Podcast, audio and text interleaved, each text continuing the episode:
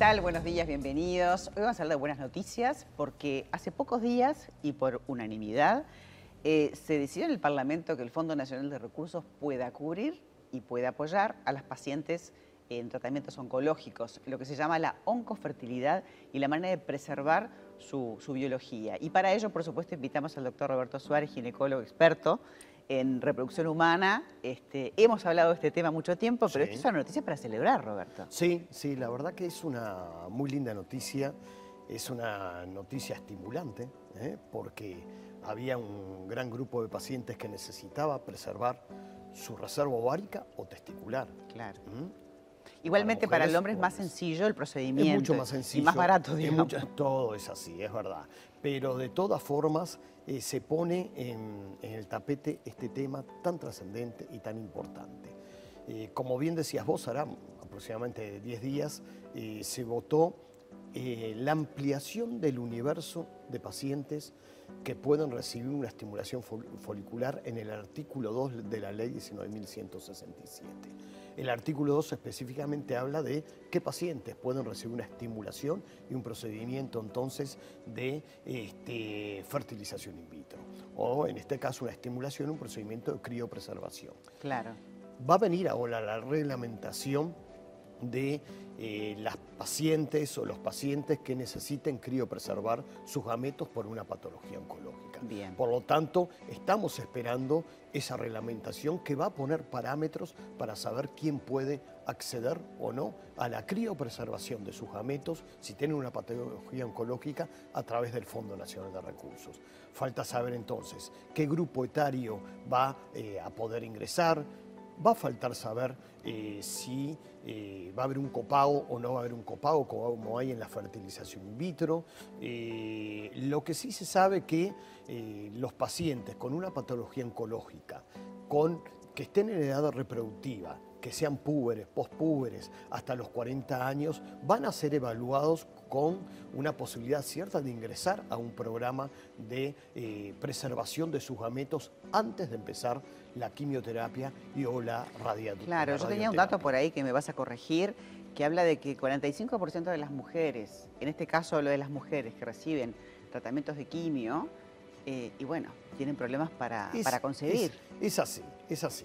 Eh, pero acá lo trascendente, María, es que además está cambiando eh, lo que es la motivación del paciente que ingrese a un tratamiento oncológico. Claro.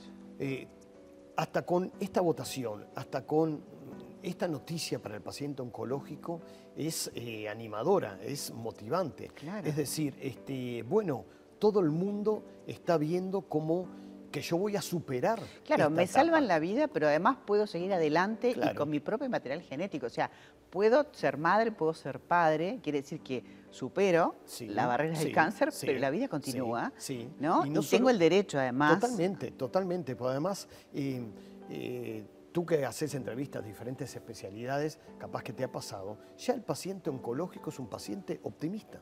Es un paciente que eh, viene a consultar a los diferentes especialistas eh, pensando eh, cuándo va a ser su curación y una vez que esté curado, qué vida va a tomar. Claro. Entonces era importante que lo que sea la parte reproductiva se lo tenga en cuenta. Acá el paciente es diagnosticado hoy, tiene que ser visto por la unidad de reproducción si es posible hoy, si hay una unidad de oncofertilidad mejor aún, y eh, si se puede evaluar lo que es la reserva ovárica o la reserva testicular, que se puede quizás en 24 o 48 horas evaluar, entonces hay que proponer un tratamiento.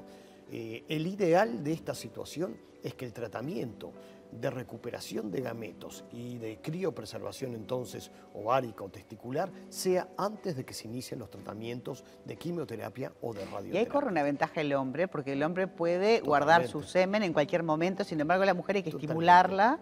Ah, y ¿no? corre, corre ventajas además en el sentido, corremos ventajas en el sentido que eh, es muy simple la obtención de una muestra Claro. para poder eh, congelar el esperma. También es muy simple evaluar la reserva eh, testicular en forma casi urgente, puedo obtener una muestra en la mañana y a las dos o tres horas el laboratorio ya darnos un informe de cómo está esa muestra espermática, eh, el costo no tiene nada que ver, por lo tanto hay una diferencia. Obviamente para la mujer que va a hacer una criopreservación de gametos eh, requiere, además de una evaluación de su reserva ovárica que a veces eh, es más de dos o tres días, pero igual sin esa evaluación, si estamos apurados, hay que tratar de realizar el tratamiento y al mismo tiempo requiere una estimulación folicular, como en un proceso de fertilización in vitro, Claro.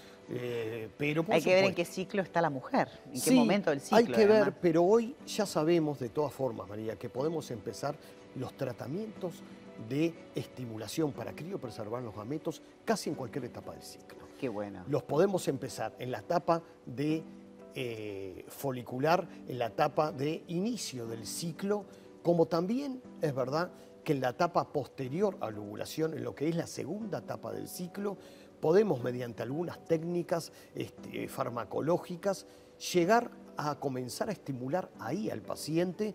Quizás nos dure un poquito más la estimulación, pero también podemos empezar a estimular al paciente en la etapa lútea, en esa etapa que pensaba, que pensábamos que no lo podíamos hacer. Ya en el 2013 el Colegio Americano determinó que la vitrificación de óvulos es una técnica eh, segura, eh, disponible para los pacientes y es la técnica eh, principal que nos va a solucionar, junto con la vitrificación de embriones, nos va a solucionar el 95% de los casos. Y lo puede decir el doctor que tiene un montón de hijos postizos. Sí. Ya no los puede contar. ¿eh? Sí, sí, sí, sí, es difícil contarlo, Por eso. porque ya hace muchos años que estoy Claro, en esto, claro. pero, pero siguen eh, habiendo eh, cosas nuevas que nos van estimulando. Y nos estimula esta noticia además. Eh, totalmente, Totalmente. Así totalmente. que nos encantó tenerte, Roberto. Bueno, Este, gracias como siempre, hablando de temas noticia. interesantes en este ciclo, pero hoy queríamos hablar puntualmente de esta, de esta decisión unánime Sí. que, que realmente lo que trae es vida y si se, si se necesitarán uruguayos chiquitos, ¿no? Es un Sí. país que el Eh, promedio es tenemos- 1,7, ¿no? Tenemos un problema de hijos natalidad, por lo tanto hay que solucionarlo. Roberto, muchísimas gracias. Gracias por la invitación.